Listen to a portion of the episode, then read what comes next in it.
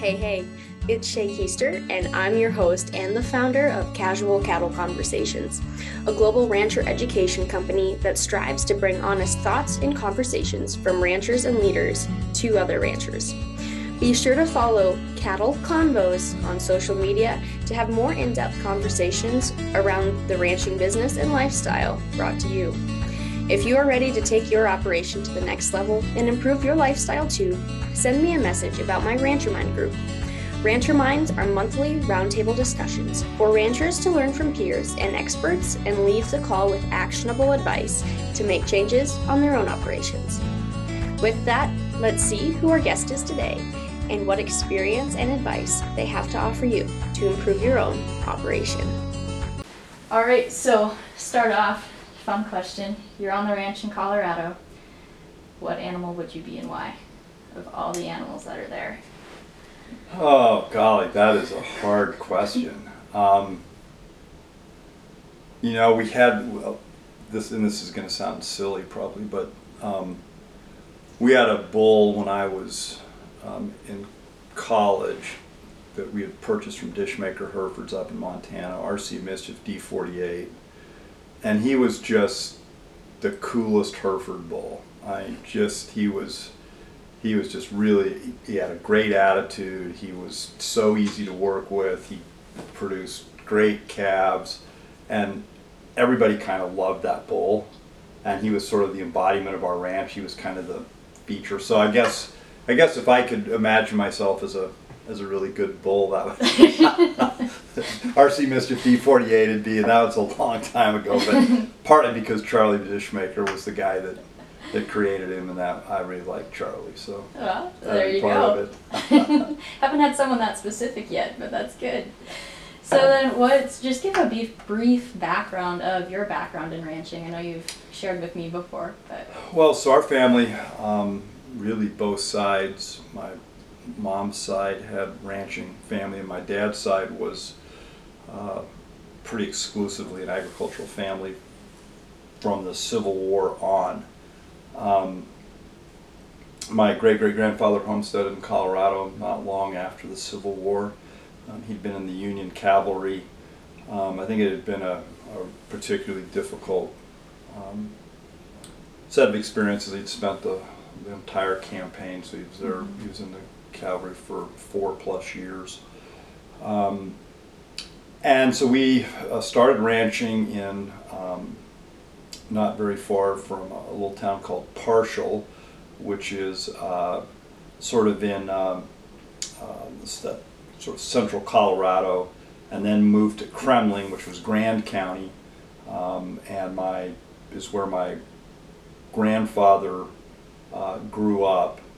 Um, ultimately, then, um, you know, sort of through that Depression era, there were some challenges. You know, there were three brothers, my grandfather and, and his two brothers, and they all were able to keep things going. And then my grandfather got into the purebred Hereford business uh, and had a business partner, um, a guy was kind of a construction magnate from Denver. Uh, his last name is Schweitzer. They formed a company called Schweitzer and Field, and um, that was sort of the, the kickoff. My dad then ran the ranch, uh, really grew the commercial side of our business, um, and that's the environment I grew up in. So, um, long history of ranching in, in, a, in one of the craziest places to, to ranch. I mean, and we always laugh. Somebody's wagon must have broken down when they decided to go to Gunnison because that that one was it's a high desert, tough country, long winters. But I spent you know uh, all of my early life in Gunnison, and we still own that ranch and trying to figure out how to make it work. so very much a deep family history, and still today. So, what is your experience with transitioning generations through the ranch, and even helping other ranchers with that process? Yeah, family business. Uh, I got, I, I almost by default, I got interested in it when I went back right out of college, went back to work for my dad, and that's, and, and let me tell you, we did everything that you could do wrong in setting that up. Um, the conversation was something like, "Oh, good, you're going to come back. Let's go to work." that was pretty much the depth of planning and discussion that went into that transition. And that was not the way to do it. Um, and and um, I, I look back on that and think maybe that was planned so that I could, you know, benefit from those mistakes to help other people. So I transitioned back in and, and, and lived the experience, which was really valuable. Um, ultimately went in the middle of the farm crisis and went back to graduate schools. We just thought everybody better have a plan B. Um, and ultimately started a class called Family Ranching at Colorado State. Um, started working with some families, um, started doing a little bit of work trying to help families make decisions, not only uh, from a from a sort of a how to bring the next generation in, but sort of prepping leadership and, and transitioning the power and decision making. Certainly, the estate planning piece of it we've left up to accountants and, and lawyers. But um, you know what I've observed over time, and, and I work I've worked not only with just ranch families, but also some you know ag businesses and some other small businesses helping people sort of think their way through that, putting resources in front of them.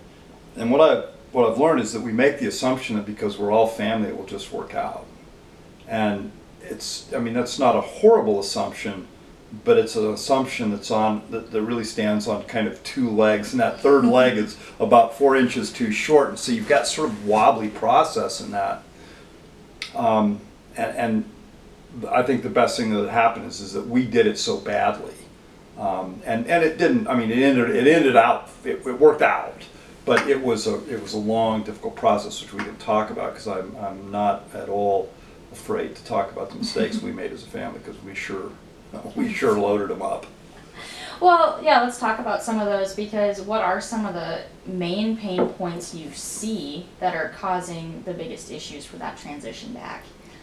You know, I think there were, I think, you know, three things. So the biggest mistake we made at the very front end is, is that the depth of discussion to make the to make the decision was about a centimeter deep. I mean, it was the shallowest um, discussion, and and we didn't talk about expectations.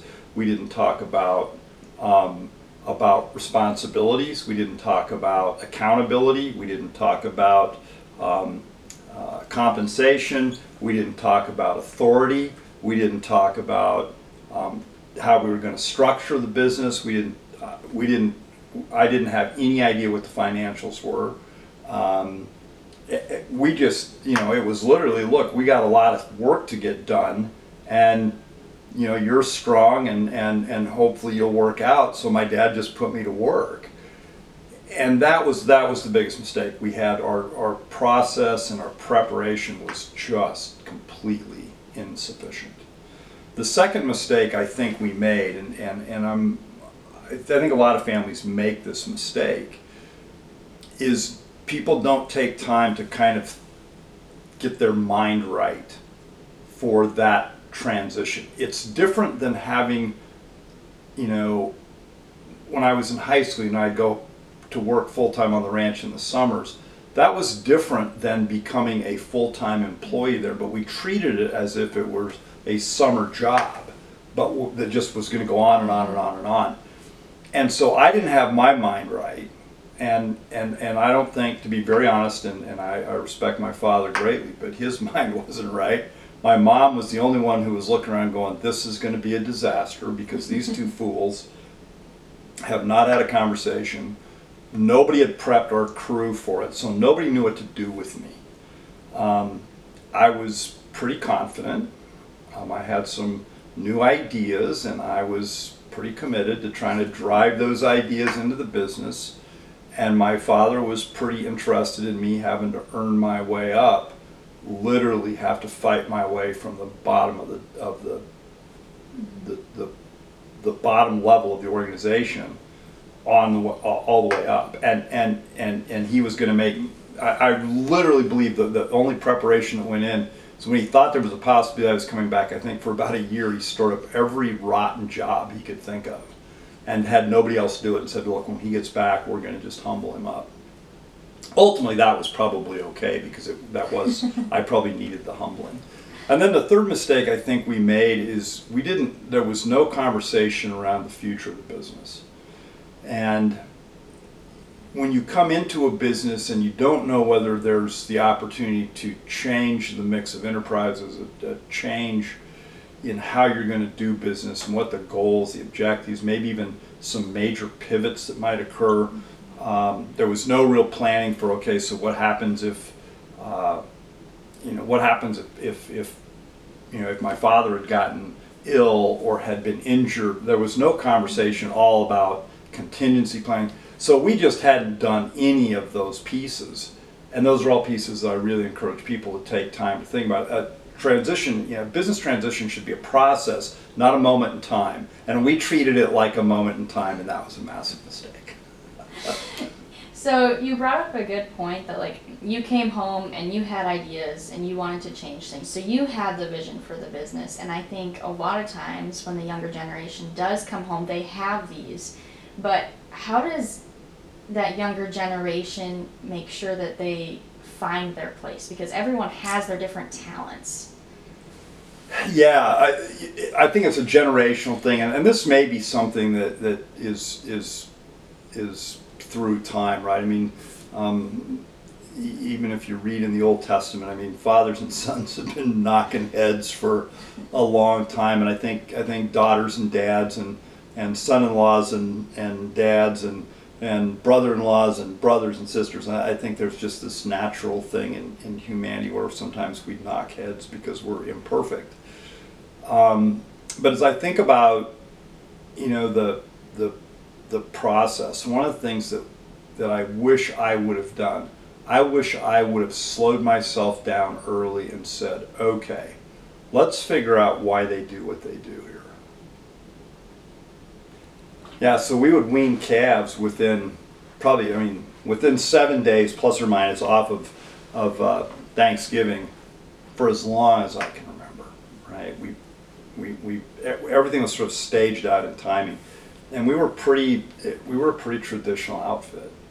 Um, and so I, I and I came in and I was I was challenging everything, right? And and, and sometimes not challenging it with the kind of um, humility and the kind of generosity and gentleness of spirit that was really required to to really move um, change forward, right? I, I there's a um, there's a great book um, that I, I've been sort of studying. Uh, a guy by the name of Bob Goff wrote a book called uh, Love Does, and one thing he talks about is, is if you're going to get into a conversation where there may be some some conflict or some disagreement, instead of clenching your fists, you know, get your palms up or your palms down, but open your hands up. And I probably went in with, you know, I probably went in fists, you know, clenched and you know, ready to do some boxing to get my fight my way in, right? Um, and looking back, that was a, that was that was problematic. The other thing my dad and I did is we competed. Um, you know, he was still pretty, he was still young enough, and and and so we were- we was competitive. I mean, literally, we would speed up getting to a gate if we were both horseback and we had the crew with us. We'd speed up and almost race to a gate to see who could get there first to open it. And and it wasn't it wasn't it was like subconscious. I mean, I look back and I'm like, I'll bet people. I'll, I'll, well, one, I bet the crew is going, okay, watch this. right, but they're going good. We'll never have to open another gate because these two fools are are uh, are competitive. And then there were enough other ranches in our valley where sons had just come back. Then there was kind of this competition. I remember that one about the first winter I was there. It became a competition amongst ranches to see who could get cattle fed first in the morning. And it got to the point where we were still load. We'd load hay um, at and, and we're feeding small bales in those days, and we would load hay um, at maybe 4:30, 5 o'clock in the evening, um, and, so we'd be ready first thing. I mean, at first light, man, we'd be ready to start feeding. And then it got to the point where we were trying to stage the trucks out closer to the feed grounds, and, and it just got sillier and sillier, and, and to the point where literally the cattle would stand in the willows, and they'd, they'd kind of look at like, uh, not yet. and finally, I think the moms all got together and put an end to the madness because we were, you know, I mean, we were trying to feed cows at you know, four thirty and four forty-five in the morning, just ridiculous. But it, I think that spirit of competition can be really good, but when you let it get out of hand, and we, and what we were doing, was we were competing instead of collaborating, and that was a mistake. Right. So, kind of going back to the first part where you said you just the conversation was a centimeter deep and it was you were coming home to work. How as the younger generation do you bring up or even the older generation bring up that topic so it's not just a centimeter deep. So it's not just well, I guess I'm graduating, I don't want to get another job, I'll just come home. So, Yeah, that's a really good question. I think it's a two-way conversation, and I think it, I think it needs to happen in um, sort of a staged approach. Now, one thing I will say, and I'm, I'll I'll throw this out, and, and I know I'm, I'm not a big fan of one-size-fits-all strategies, but in working with farm and ranch families and agribusiness families, and even some other kind of small family businesses in other categories, one thing I would say is is that if I could wave a magic wand, every young person coming back to a family business would have to spend at least two or three years working for somebody else. The Australians are very good at this. They tend to, to trade kids, right? So, and, and I got a little bit of that because I did a lot of work for Strang Herefords, um, and, and I got to work for, for Bart and Mary Strang and Meeker um, especially with their show cattle and, and just you know with we we own some cattle together in the purebred business, and I loved that. I'm, and and I respected Bart and Mary both, and they were very good at mentoring me, and I'm I'm, I'm so thankful for that because they were able to to probably engage with me and get me to to, to soften up and you know sort of like you know a good horse if you, you you've got to soften that horse's mouth up but the first thing you have to do to soften up a horse's mouth, if you're a, you know a good cowboy, is you got to soften yourself. And I think their job was to soften me up. Um, and so I, I think everybody ought to have that that perspective, right? Working for somebody else, seeing a different way, understanding that there are more than there's more than one way to get to the top of that hill. Um, that there's more than one path on the map, right, to get to a destination so you know that I think that's the key thing. If, if you can get that done, that's pretty powerful. But then you've got to step back and say, okay, like if, if the goal is is you're going to come back first thing out of high school or college or out of community college or whatever the situation is, and it doesn't necessarily have to be right out of education. Might even be somebody that's been out in the corporate world for uh, a decade and wants to come back home to the farm or ranch. You know, don't just again, don't make it like you were you were working for Corporation A on, on Friday at, at, at five and you, you walk away from that job, you moved on Saturday and Sunday and Monday morning, you're at work at the, at the ranch with no conversation. That's not going to end well. It's going to be problematic. So I think having a process and, and literally how do you start the, the conversation?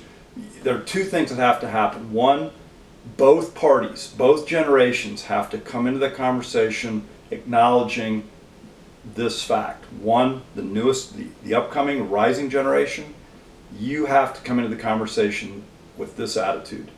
Mom and dad do not owe me a job. That's number one. The senior generation, though, also has to come to the table and say, I'm not going to make you an indentured servant. Right? And both parties have to come to grips with that. Um, and so you have to sort of say, is, is, is there an opportunity here? As the senior generation, am I willing to give up over time, or am I willing to train and teach the next generation to take on responsibilities? Am I willing to rethink the business a little bit and to be open to new ideas and to, to figure out ways to test those ideas without breaking the company? So that's critical, that, that, that attitude. And then secondly, how do you get the conversation going? It really is, is this simple and, and, and men, we probably aren't that good at it. And I, what I have now is, you know, 40 plus years of experience to think about where we were at when I was 22 years old. Um, but what I wish we would have done is say, look, I care enough about the relationship I have with you. And this is a two-way street, both me to my dad, my dad back to me, that we're going to go into this professionally, and we're going to do our very best to keep the father-son relationship as one relationship and the, and the business relationship as another. And we're going to determine what that looks like. We were really, we were not good at that early. Later on, we got better at it. Um, but early on, oh, we were a mess. Um, so, you know, that's, I think, I think that's the key, right, is to have that conversation. I care enough about you, I, and I value my relationship as either your father or your son, or your father, your daughter, your mother, your daughter, your mother, your son, whatever the mm-hmm. relationships are, right? And say, look, I care enough so much about that. Before I let the business ruin that relationship, I want to have a long and detailed conversation. And I want to also come into it recognizing there's going to have to be flexibility and that maybe everything ought to be started with okay, let's do a six month trial run. Let's see where we're at. Into six months, let's sit down and talk about it. Let's get things on the table. And yet, you know, if you grew up in a family sort of like I did, where you know somebody asks you how many cows you have, well, that's you don't ever tell them that. If they, if you mm-hmm. take that that philosophy too far, then you're not talking to each other inside the organization. That's also a problem. I like what you said about, you know, sit to have those meeting points after so many months to evaluate and go through it because some like even as family when you get to that point where you want to maybe even avoid conflict but then it becomes a greater problem because it doesn't get talked about and then it can blow up into a huge problem once it does get brought Yep. up. So so many operations would be considered diversified operations and the younger generation coming in wants ownership of something so bad because they don't want to be the servant. How can they work and find their place or maybe their niche on an operation? Because with everyone's different talents it might not be the farming it might not be the cattle it might be something completely different. How can we explore those areas? That's a really good question, and my approach to that when I when I especially when I work with families where there are lots of offspring, um, I'll say to them, look, you know, each each of you that plan coming back in, you need to be able to write a plan, if you will, develop a set of outcomes, objectives, goals, vision about how you're going to actually add value to that business. Right? How are you going to add value to the business? And and and that may mean um, taking a hard look at the financials and saying, look, I'm going to have to have a side gig so that the the farm and ranch can't afford me right now. So I'm going to have to have something on the side that gets me enough income that I can afford to be at least, you know, two thirds, three quarter time in this business for starters. And if you start with that approach, what value am I going to bring? How because if we were going to work for somebody else, right, we'd be answering that question, Right, right? Th- Like that's I mean, Yeah. it's so funny. We think, well, because we're family, we just don't have to ask those hard questions. No. It's even more important to ask those really hard professional questions to family members. And and and and you've also got a, the challenge I think for parents is this fair and equal thing really is problematic because a lot of times we confuse those two terms. Equal is not the goal. Equal is not the goal. If equal is the goal, you are going to sell the business.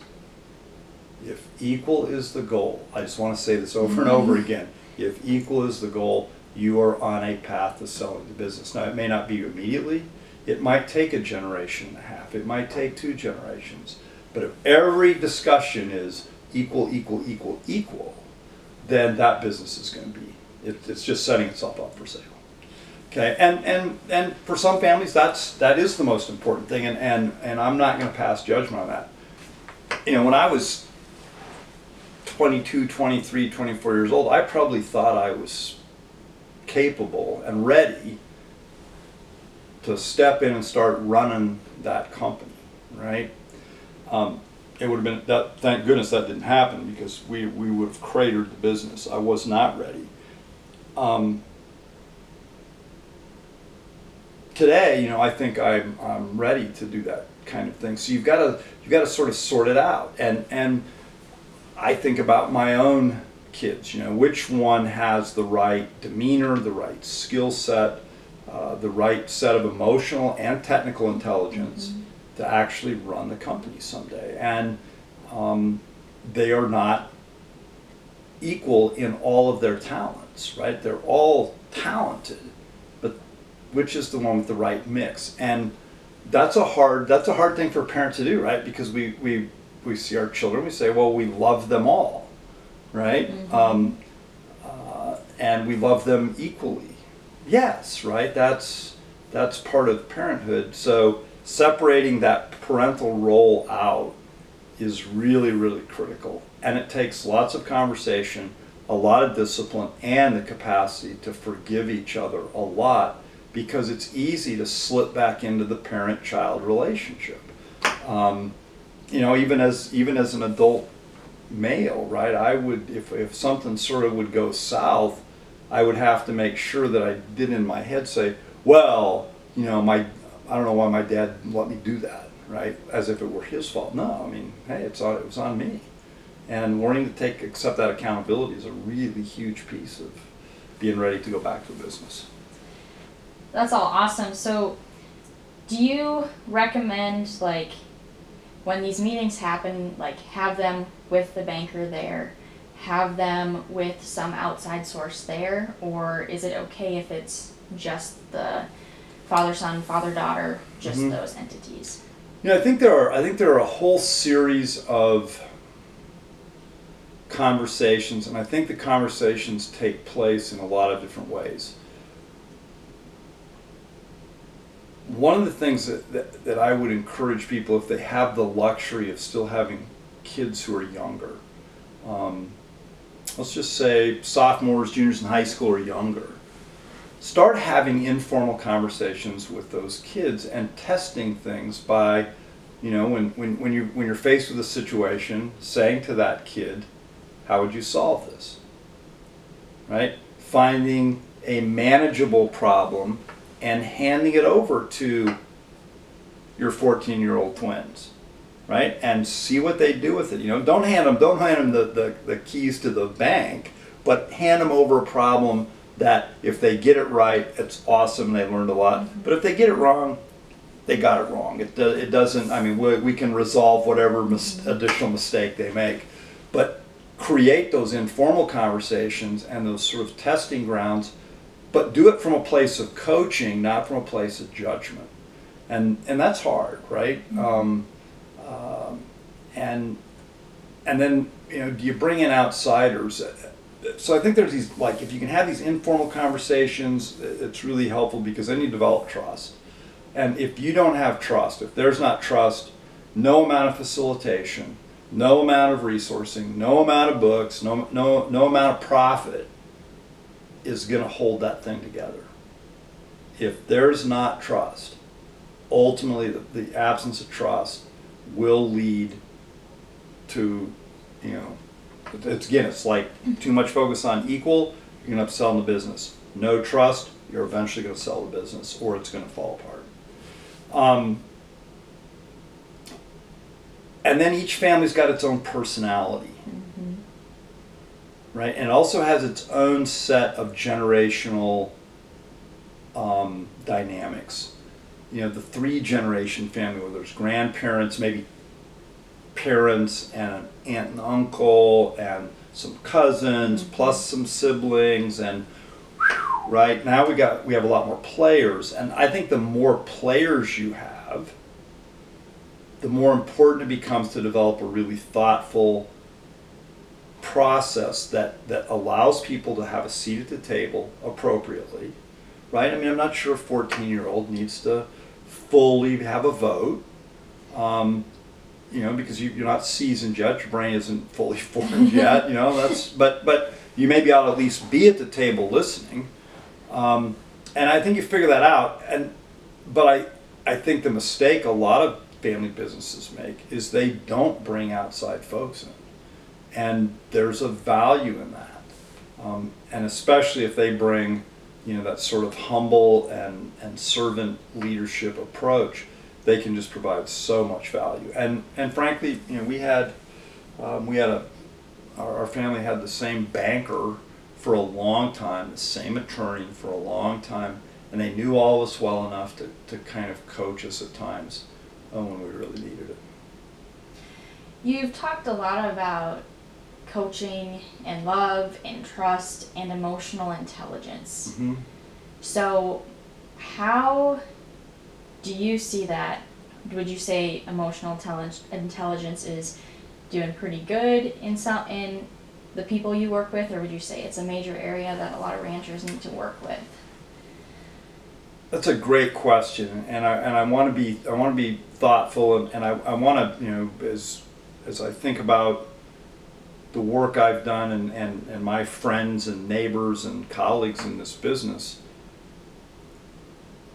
especially for men in this business, and especially men of my generation and older, we have that sort of independent, self reliant, um, don't say too much, let your actions speak louder than your words, be tough, don't quit, cowboy up, all those things which I value, by the way.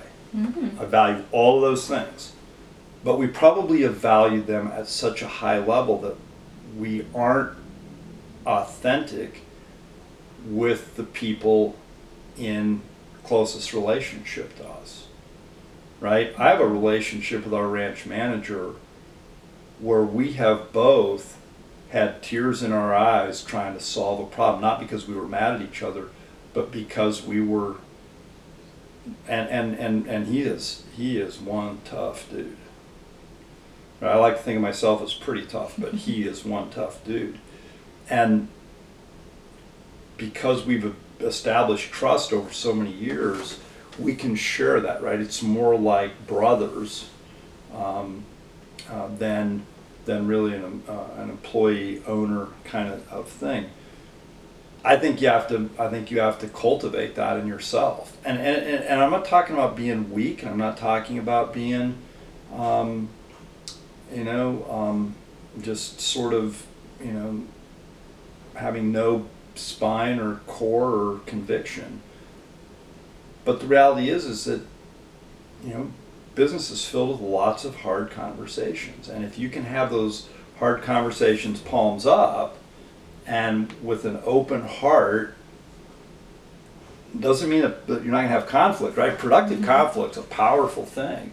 But if you can get if you can get into those spaces and work through problems without while focusing on the problem and not on the person that's a great skill. And that was one of the things that i have i, I will tell you my whole life in a family business i've had to work on that is focus on the problem not the person just because all of a sudden something triggers a memory of your brother that, that flashes back to when you were seven and you're still trying to get even, you know, you've got to have enough self awareness to say, okay, where's that tension coming from? Is it really coming from the problem or is it coming from some unresolved issue in my past? Mm-hmm. Right? And and learning to let go of those unresolved things. Again, again, it's back to that fair thing, right? And saying, okay, when I say I forgive you, I forgive you, and I'm going to move on. And when I move on, I'm really serious. I'm not bringing. I'm not. I'm not. I'm not saying I'm moving on and secretly hoarding, you know, the the the, the frustration or the animosity because I want to bring it with me just in case I need it. Just dish it out everywhere. Yeah, and and, I, I don't think we laugh at ourselves enough either because you know if you don't have a sense of humor, family business is really hard because we're because it's it's a it's a it's a it's an organization where you bring the two biggest challenges, the things we're most tied to, which is our identity, right? And our identity is tied to our family, to and, and tied to what we what we do professionally, especially for men. And if we don't, we can't talk through both those venues, uh, you know, we, we sometimes create carnage in our wake.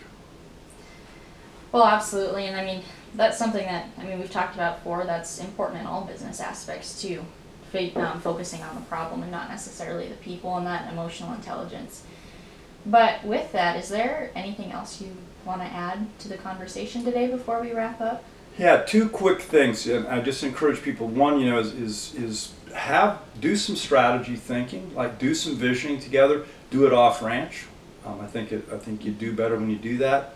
And if you've got a generation coming back that has, you know, I, I don't like this term, the trailing spouse. I, I, I would prefer, you know, if you've got a generation coming back and there are that gen, that generation has a significant other, a husband or a wife, or a or a, a, a potential husband or wife, and and and maybe even if they've been off ranch for a while, coming back and they've got children, have the conversation about okay, how do we create the right roles, the right opportunities for everybody in the game, and one of the mistakes that's made is is that the older generations, my generation older, sometimes have a tendency to say, well, we get very gender specific. The women are going to be moms, and they're gonna, they're and they may come sort cattle, but they're gonna cook, and they're gonna take care of the kids, and they're gonna right. And and if I have that expectation as the dad of my daughter-in-laws, given their talent, I'm not very smart, right? So how do I create opportunity, potentially in the business, potentially in the community? to bring those daughter-in-laws and son-in-laws in who may not be ranch specific, but who can add massive value to our community. And by making a little investment in their business, I've also diversified the risk for the family. So I, I think it's it's being aware of, of, of a world bigger than just the ranch. And I think as the world changes and as we face new challenges and opportunities, I think it's really important to step back about every five or ten years and say, okay, if we weren't ranching, what else could we do? Not that you're ever going to follow through with it, Right. but it's awfully nice to have that plan sitting in the wings because that may in fact be the mountain that, that you want your next generation to climb. Well, awesome. Thank you very much for sharing all your insight today. Yeah, my pleasure. Lots of fun. And that's a wrap on that one. Be sure to let me know your thoughts on the episode and if you have any further questions around the topic. Take care and have a great day.